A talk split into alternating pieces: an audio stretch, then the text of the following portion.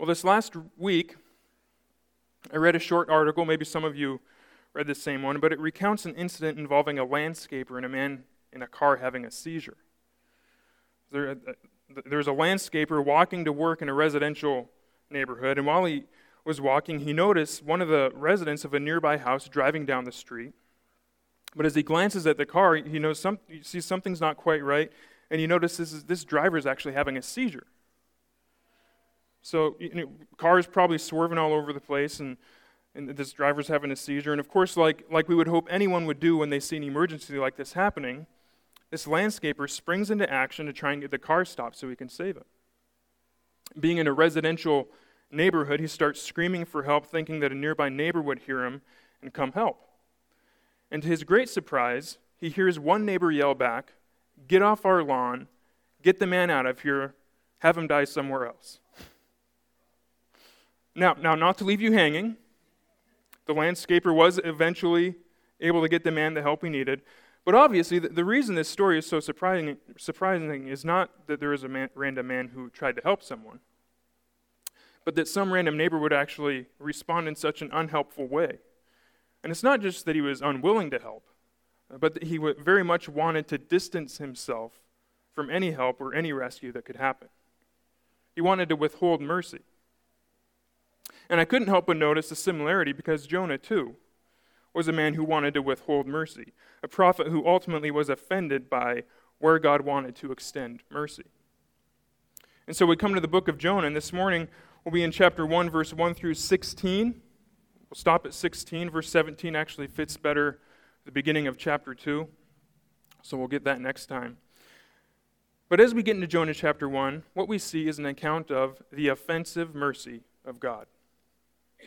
The offensive mercy of God. And we'll see that play out in two ways. First, the great escape. And second, the surprising reversal. However, before we get into the text of the book of Jonah, uh, it, it, does require a little bit of, of background and setting the scene. Uh, Jonah, for many, can be a rather obscure book in the Bible. Uh, if you know anything about Jonah, it almost certainly involves his encounter with a fish, uh, which actually is, is a fairly small section of the book. But Jonah falls into the literary genre of prophetic writing. I think it's probably fair to say that, that most Christians, foremost Christians, the prophets, don't receive as much attention as, as other sections of the Bible. But of course, we know the prophetic books are just as inspired as the rest of Scripture, and they're therefore no less important. The prophets, you may or may not know, are typically divided into two main categories. There are the four major prophets Isaiah, Jeremiah, Ezekiel, and Daniel. Then there are the 12 minor prophets, not, of course, in importance, but in size which are the last 12 books of the Old Testament, where we find books like Hosea, Joel, Amos, Obadiah, and of course, Jonah. We actually don't know much about the author and date of Jonah, um, certainly not as much as most of the other books of the Bible. As to the actual author of Jonah, um, it remains a mystery.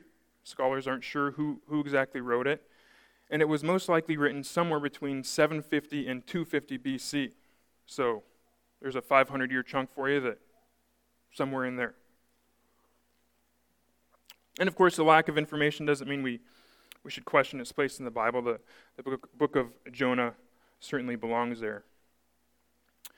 But in terms of where the prophet Jonah falls in the, in the timeline of redemptive history, we'll just do, just do a quick blitz so we can get up to speed. So we have the garden, the fall, the flood, right? Then, kind of a fresh start with Abraham, Isaac, and Jacob. It takes us right into Egypt. And then Moses, Exodus, the law, followed by eventually settling in the, in the promised land. And then we have the different judges and eventually the kings. We start with Saul, King David. Things, things are going well. And Solomon starts out great, then ends poorly with his reign. 9, 930 BC, the kingdom actually splits into the northern kingdom, Israel, and the southern kingdom, Judah. And roughly 100 years after that split, in the northern kingdom, we have the ministry of Elijah, which Jared preached on a while ago. And right around that same time, a few years after Elijah's ministry, we have Jonah. And as we continue through the book, I'll fill out some more historical details here and there. But one of the reasons I wanted to give you a quick uh, historical context is because the book of Jonah really doesn't have much at all. So just, just bear with me a couple minutes while I, I set the context for, for a moment. As you can see in the first verse, we're not given much background. All it gives us is that Jonah is a son of Amittai. And even though this is just a little bit of information, it's reasonable to conclude that this is the same Jonah that we find in 2 Kings 14:25, which reads, "He, this is referring to the king Jeroboam, he restored Israel's border from Labo Hamath as far as the Sea of Arabah, according to the word of the Lord, the God of Israel, had spoken through his servant, the prophet Jonah, son of Amittai from Gath Hepher. For the Lord saw that the affliction of Israel was very bitter for both slaves and free people. There was no one to help Israel. The Lord had not said he would blot out the name of Israel under heaven, so he delivered them from the hand by the hand of Jeroboam, son of Joash. So what we discover is that Jonah happened to be the prophet that God chose to proclaim God's decision to bless Israel and expand its borders during Jeroboam's reign. So when it came to his ministry as a prophet, proclaiming borders, the borders of Israel would be expanding, he had it pretty easy, right? Some, some prophets had to proclaim judgment, destruction, exile, but Jonah, he got to proclaim a time of prosperity and expanding borders, which was no small thing, because the track record of Israel's kings had been horrible, right? And this blessing from God was certainly not deserved. In fact, during the short time of Israel's blessing and expanding the borders of the northern kingdom, two other prophets who you may have heard of, Hosea and Amos, came to Jeroboam with the Lord's message of judgment and doom because of their evil during his, this time of prosperity. So, as you can imagine, Jewish people in later generations, Jonah was probably one of the more popular prophets because he predicted one of the few times of prosperity in Israel's disappointing and sinful history. Now, all of that may not necessarily be in our minds when we happen to open our Bible to the book of Jonah, but it certainly would have been for any Jewish people reading this account of Jonah for the first time. So much so that they probably would have got really excited right away when they saw that the word of the Lord came to Jonah, our man Jonah, the prophet of prosperity. Starts out great in verse 1. The, Lord, the word of the Lord came to Jonah. Great. Let's hear what he has to say. But then things change a bit in verse 2. Because it turns out this isn't a message for Israel, but Nineveh. Jonah, get up, go to the great city of Nineveh. And here we've got to pause again, fill out some, some detail about Nineveh, because this city is a crucial part of Jonah. Nineveh was most likely the largest city of the Assyrian Empire, which is located in the area of modern day Iraq. And we'll cover more de- details later, but, but for now it's important to keep in mind two things about Nineveh. First, there was constant political tension with Israel and the Assyrian Empire. They made Israel pay tribute and were actually, they made him pay tribute and were a constant threat to Israel throughout the life of Jonah. They actually would, would eventually conquer Israel. And uh, so, so, as you can imagine, there's, there's certainly some political tension here, some, some unfriendly feelings. And the second thing, Assyria, where Nineveh is the, the main city, was one of the most violent and cruel empires of ancient times. The, the things they would do to those they conquered in battle are, are horrifying, and I, I, won't go into detail. But to su- suffice it to say, they would, with great pride and intention, intimidate other nations with what they did to their victims. One historian said Assyrian history is as gory and blood curdling a history as we know.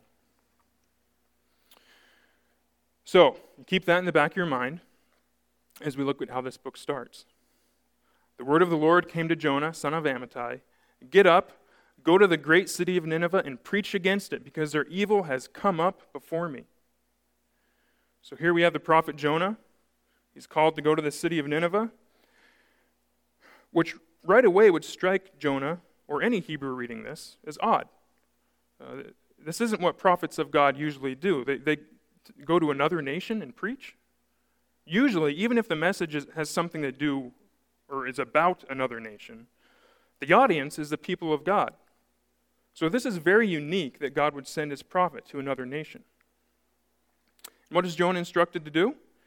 He's told to preach against the great city. He must condemn Nineveh. So this, is, this isn't a vacation for Jonah. He must go there and express the holy wrath of God against this city. Their evil is so intense, so wicked, that divine intervention is required. Their evil has come up before me, God says. And of course, here we wonder well, what's Jonah going to do? What is this prophet whose track record is preaching about the coming blessing and prosperity of God's people? What's he going to do? And initially, we might think, well, yeah, go stick it to him, Jonah. Israel and Assyria don't, don't get along. Surely Jonah would hate the thought of going to Nineveh unless he gets to condemn them. That'd be nice. Let them know their time is up. I mean, after all, this is the prophet who preaches about Israel's soon to come blessings, right? He shouldn't have a problem condemning another nation. Unless, unless he knows something about God's character and he knows God's word. And he does. Jonah knows that God is just, he'll punish the guilty and can't stand sin, but he also knows that God is compassionate. Remember Exodus 34, 6 and 7? The Lord, the Lord is a compassionate and gracious God, slow to anger and abounding in faithful love and truth, maintaining faithful love to a thousand generations, forgiving iniquity, rebellion, and sin. But he will not leave the guilty unpunished, bringing the consequences of the father's iniquity on the children and grandchildren to the third and fourth generation. Did you know that first verse, verse 6, is the most repeated verse in the Bible? The Lord is a compassionate and gracious God, slow to anger and abounding in faithful love and truth. This is God's character 101. And then there's Jeremiah 18, 5 through 8. And, and as I read this, think about this in the context of Jonah going to preach against Nineveh. The word of the Lord came to me, house of Israel.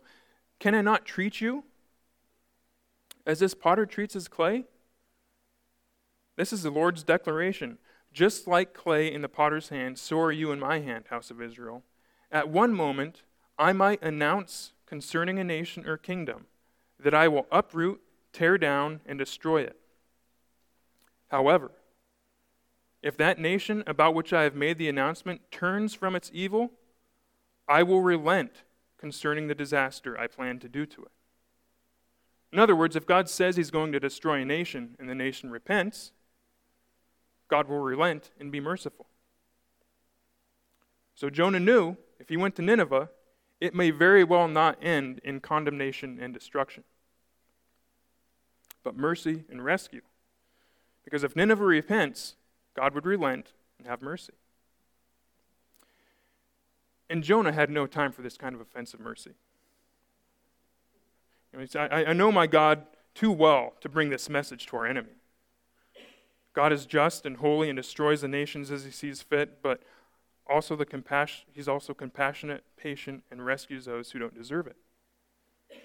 And the thought of Nineveh repenting and turning to God, Jonah says, Nope, not on my watch. So he runs. He decides he's going to flee to Tarshish. So he goes to a nearby port town, Joppa, pays his fare, and boards a ship headed to Tarshish.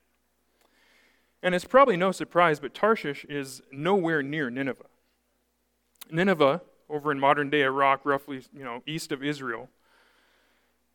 But it's a little more difficult to know exactly where Tarshish is, um, where it was located. But, but the, most, the most likely location is southern Spain. Which, so, Jonah, here's what God of Nineveh. It's like 2,000 some miles in the wrong direction.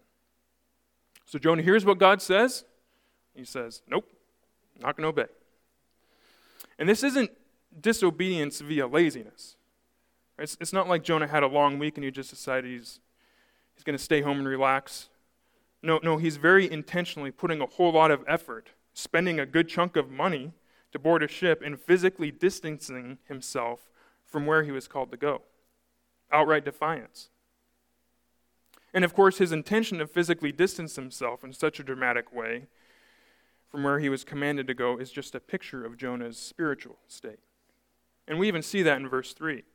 Jonah got up to flee to Tarshish from the Lord's presence. He went down to Joppa and found a ship going to Tarshish. He paid the fare and went down into it to go with them to Tarshish from the Lord's presence. Now, Jonah knows full well he cannot escape the presence of God. God is everywhere present all the time, what, what theologians call God's omnipresence. Jonah is a prophet of the living God, and he knows he can't elude God. So when this speaks of fleeing from the Lord's presence, it just reinforces his desire to remove himself from the place God had just revealed his words to him. He doesn't want to be by where God's words came to him. And isn't that how it is with sin? Have you ever noticed it in your life? I've, I've noticed it in mine. The more defiant, the more disobedient we are, the more entangled in sin we find ourselves, the easier it becomes to avoid God's word, which puts us in a very dangerous place. So, what does Jonah do when he's confronted with, with what God sees, with what he sees as God's offensive mercy? He runs, he escapes. The offensive mercy of God so we have the great escape and now the surprising reversal. So Jonah's made his decision. The word of God comes to him, tells him exactly what to do, exactly where to go. He gets on a ship heading the opposite direction. And in verse 4 to 16, we have an account of what all happens while Jonah was on the ship. The narrative continued to moves very, continues to move very quickly.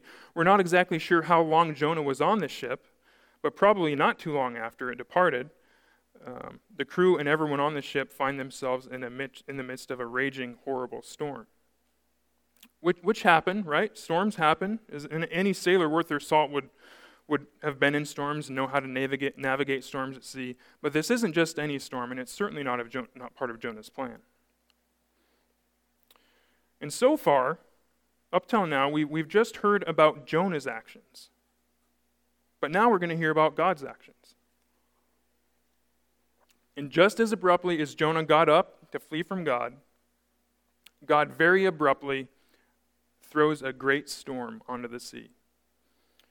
The typical grammatical construction is even changed, placing the, the subject, the Lord, at the beginning of the verse to make sure we know exactly who is responsible for this storm. So as Jonah flees, the Lord responds with a storm so severe that the ship threatens to break apart. And not surprisingly, the crew on the ship, they're fearful. These poor sailors, cluelessly thrown in the spotlight as, as actors in a drama unfolding between a disobedient prophet and the Lord of the universe. So the, these sailors are, are fearful, so much so that each sailor starts crying out to their God or gods. Suddenly, every sailor on the ship is pleading to their God for rescue. And nothing happens. The storm rages on. So they're in, in, in, their continued panic. The sailors do really the, the only thing they can do at this point to try and save themselves and their ship. In order to lighten the ship and give them a fighting chance, they start throwing cargo into the sea. So we have God who throws a, sto- throws a storm at the sea, the sailors throwing cargo at the sea, and where is Jonah during all this? I mean, surely he's doing his part to try and help save the ship, right? Nope. Jonah's sleeping. Meanwhile, Jonah had gone down to the lowest part of the vessel and had stretched out and fallen into a deep sleep. And, and here's where we start to see the, the, the literary sophistication of this little book. Have you noticed the direction, the direction that Jonah's going? At the beginning, God says to Jonah, Get up, go to Nineveh. The evil has come up before me. So Jonah got up. And once he flees to Tarshish, everything goes downhill. After he decides to flee from the Lord's presence, where does he go? Yes, he goes straight west away from Nineveh, but where else? Jonah went down. Not up, but down down to Joppa to find a ship. Then he went down into the ship to go with them. And now he's in the midst of a raging storm. Jonah has gone down into the lowest part of the vessel and stretched himself out and fallen into a deep sleep. Well, how nice for Jonah. Except that he keeps going down. Jonah is descending deeper and deeper into disobedience. And as the author points out with their word choice, this just highlights the alarming spiritual direction of Jonah's life. So it's certainly worth, worth asking ourselves is there any area of our lives where we're spiritually heading down? Is there any area of continual disobedience that is slowly moving us further and further away from God? And the further one moves from God, the less alarming the consequences become, right? The less alarming your di- disobedient and sinful actions become. So the storm rages on, but Jonah had gone below, far away from God, unaware of impending peril. He's taken it upon himself to stretch out in a nice, comfy place and go to sleep. Not just a quick nap. I mean, he, he's in a deep sleep, which, which he'd have to be to sleep through all the commotion going on on the deck above, the ship swaying, rocking back and forth in the sea. But Jonah, unaware of it all, continues to sleep. Meanwhile, the captain of the ship goes below deck, probably to take stock of what else they could throw overboard. I mean, they're, they're, they're chucking cargo trying to save the ship, so he goes down to see, okay, what else, what else can we toss? He finds Jonah sleeping. And it's no surprise. The, the captain approaches Jonah, and as you can imagine, the captain's like, dude, what, what are you doing? How can you be sleeping right now? And even the word choice of the captain is perfect for Jonah. Because the two commands he gives Jonah match exactly the two commands he heard from God Get up, cry out to Nineveh. And now we have this pagan sailor who wakes Jonah up by laying, Get up, cry out to your God. And just to lay it on even more, the captain wants Jonah to cry out to his God to save them from the storm. The exact, exact storm that God, that Jonah's God very intentionally threw at them because of Jonah. I mean, w- wouldn't you love to see Jonah's face as he wakes up and starts to realize what's going on? He has this pagan sailor unknowingly repeating God's commands to him, telling him to pray to the God who made the storm for relief from the storm. Now, the text doesn't tell us, but I would assume at this point Jonah is starting to second guess his recent decisions. And yet, as the narrative continues to unfold, do you notice what Jonah does not do? He doesn't call on God.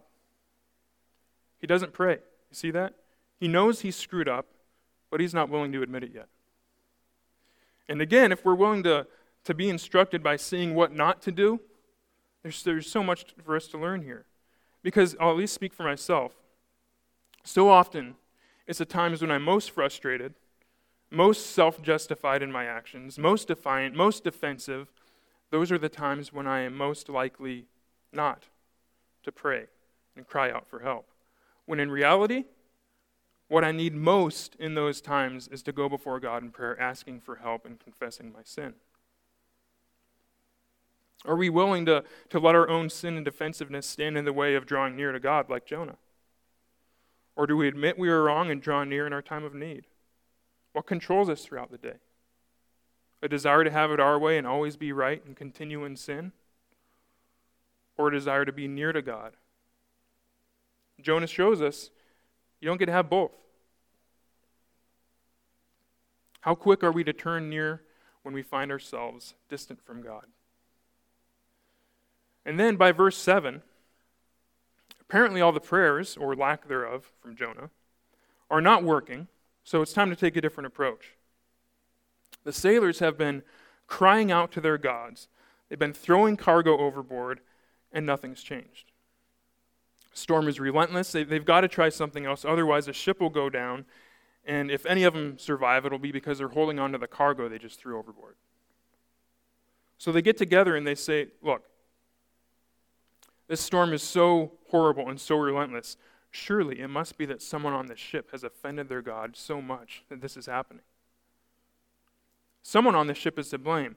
And since no one fessed up to anything, they decide to, they decide to cast lots which may seem a bit odd to us, but this was a very common way in the ancient world used to discern divine will.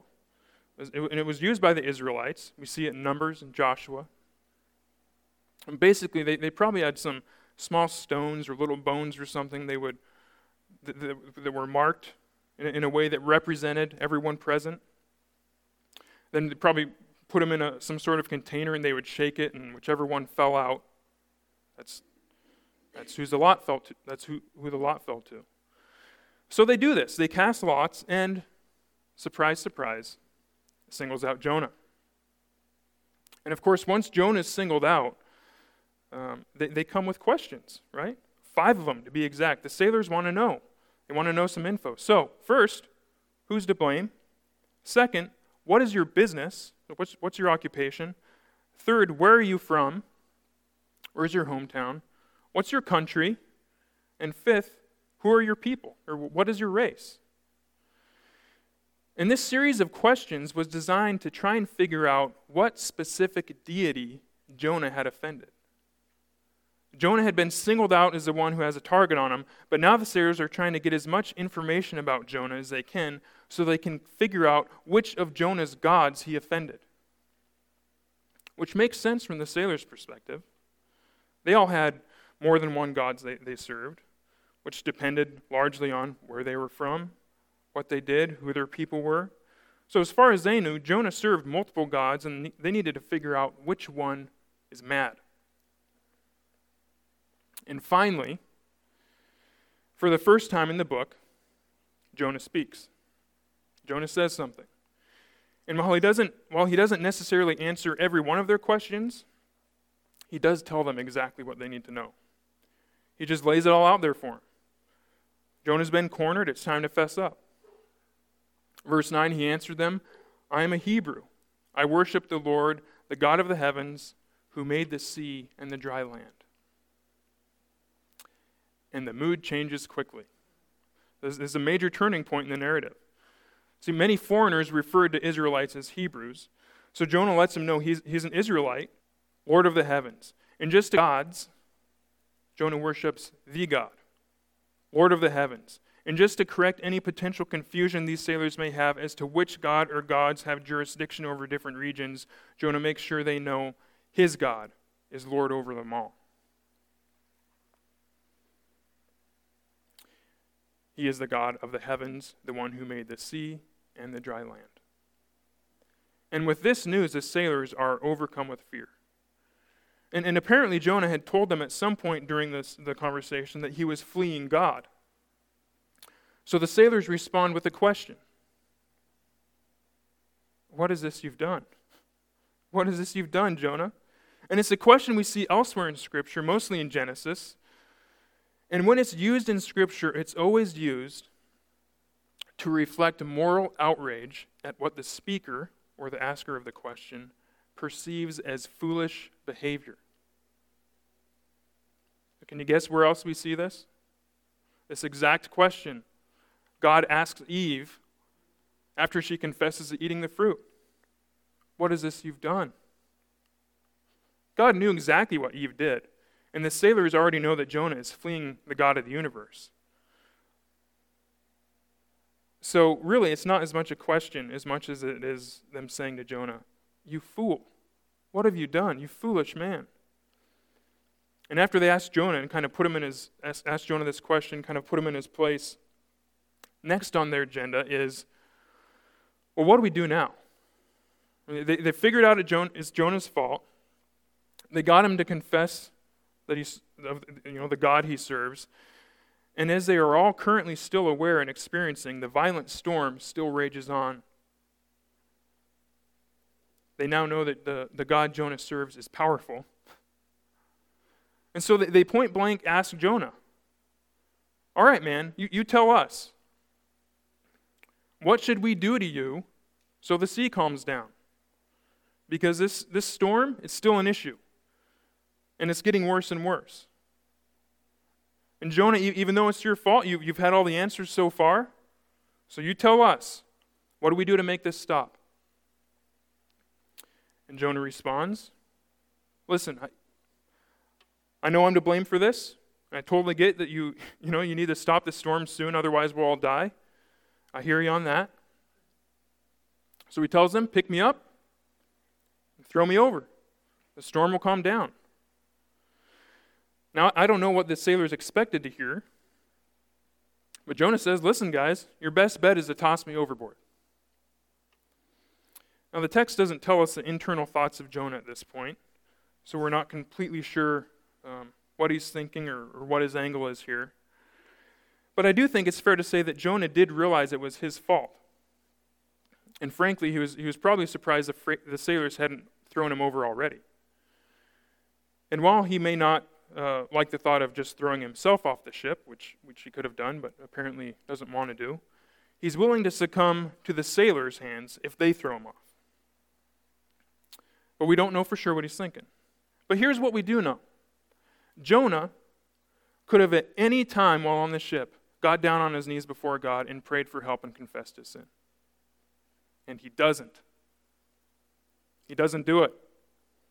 It may very well have stopped the storm, but no, Jonah would rather be thrown over in one more act of rebellion than to draw near to God in prayer and confession. Which is a good reminder to us, knowing that, that knowing what you did and that you did something wrong is not the same as true confession and repentance. So, even now, as, as, as we can think of the different we, sins we struggle with, let this be a reminder to us that it's, it's not enough to know you're wrong. It's not enough just to know that you've sinned. It's a good start, an essential start, but it's not enough. True confession involves seeing your sin, then turning away from your sin, and instead turning toward God and the gracious, gracious provision He has provided in His Son to deal with that sin appropriately. Jonah would rather take a dive. He's just not there yet. He knows he's wrong, but he's not ready to confess. Throw me over, guys. And these sailors, I mean, they're like, well, not quite yet. Let's, let's try one more time to row to land so Jonah doesn't have to die. They, they, they don't want to take this man's life. They don't want to have to throw him over. They don't want him to die. And I mean, I, I don't know about you, but through, the, through this first chapter, I find myself rooting more and more for these sailors and less and less for Jonah.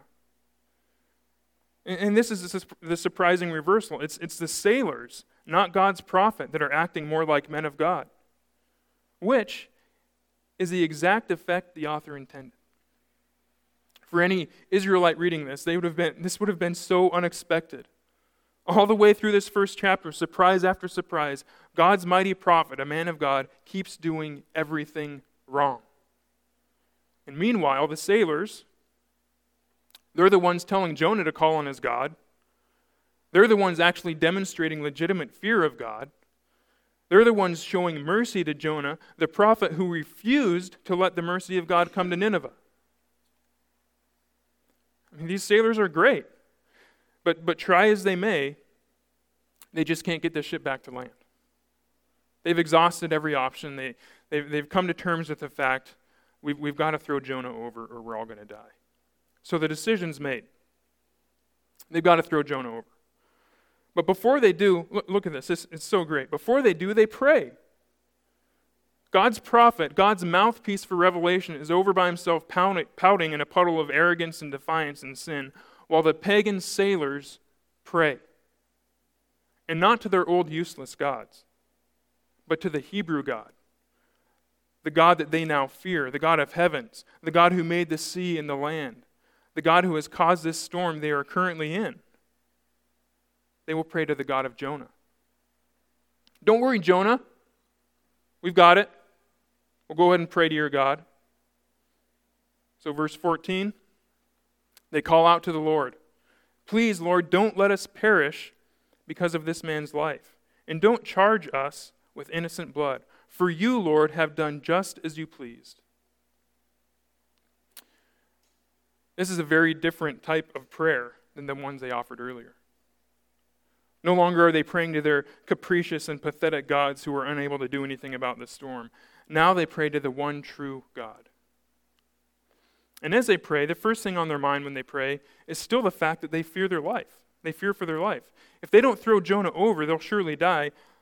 But now that they've decided that they need to throw Jonah over, I mean, what, what else can they do? They don't want to perish because God holds them responsible for Jonah's death. So they say, Please, God, don't let us perish because of this man. They don't want, to, they don't want God to hold them accountable for Jonah's life.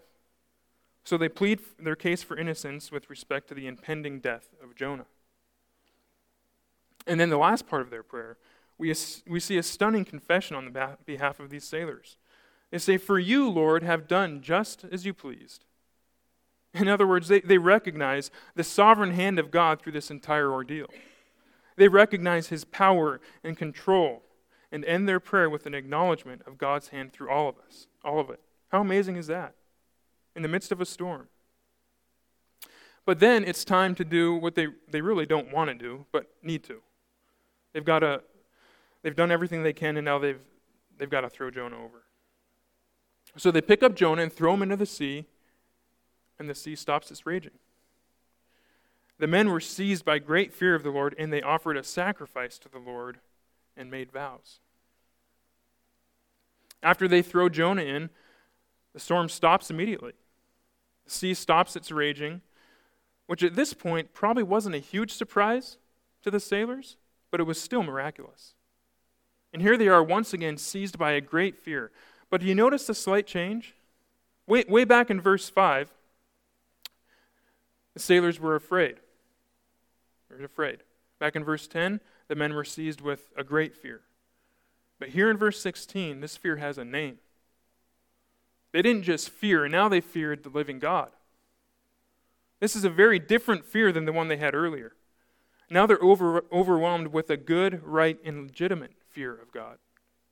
They recognize the power and complete control of God and are so overwhelmed by His mercy in saving their lives that they offer sacrifice and make vows.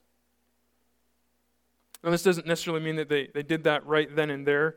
Um, they, they may have waited till they got back to land where they had things to sacrifice. But however and whenever it happened, the compulsion to do so came from very different hearts than we saw at the beginning of the chapter. From pagans who prayed to many gods to sailors convinced by the almighty power and mercy of the true God, who they now fear, pray to, and worship. I mean, what, what a transformation. What a reversal. The prophet of God, who couldn't get over his own stubbornness to draw near to God, is now sinking in the sea, and the pagan sailors are doing all the things Jonah should have done fearing God, praying to God, and worshiping God.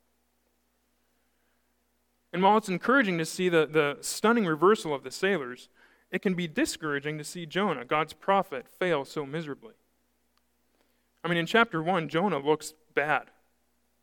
It's just pathetic. But then again, we're not called to, to put our trust and hope in any of God's prophets. We're called to put our trust in the one true, perfect prophet, Jesus Christ. Jonah is just like us, a failure who can't save himself. So, as, as we see the repeated failures of Jonah, we're reminded of the, the prophet, Jesus Christ, who did not fail. When called to go on a mission of mercy, Jonah ran away because it was difficult. Jesus ran toward the mission knowing it would cost him his life. When confronted with a raging sea, Jonah woke up to fear but refused to call out to God. Jesus woke up and was the God who called out to the storm, Stop, and it stopped. When prayer was needed, Jonah refused to pray. Jesus willingly prayed continually, even while on the cross Father, forgive them, for they know not what they do. When confronted with people who needed rescue, Jonah is willing to be sacrificed so a few sailors can live because he knows he's guilty and it's his fault. Jesus is willing to be sacrificed even though he has no guilt so that people from every tribe and tongue and nation can be saved. If you're like me, you probably see a little bit more of yourself in Jonah than you'd like to admit. We can be disobedient. We can run from God at times. We can be distant from God. We can fail to pray to God. We can ignore God's word. We can put our desires above God's. The sailors didn't know it, but even though Jonah was thrown into the sea, God wasn't quite done with Jonah. Remember the prayer of the sailors? Please, Lord, don't let us perish because of this man's life. Don't charge us with innocent blood. God would spare Jonah, but more importantly, there is another man that God would not spare so that many lives could be saved, and his own son, Jesus Christ. And it's in him that we have hope, not in some wayward prophet. Let's pray. Heavenly Father, we do pray that we can learn from Jonah, that we can learn from the sailors, and that as we do, we would find ourselves more and more eager to run toward you and your word. Amen.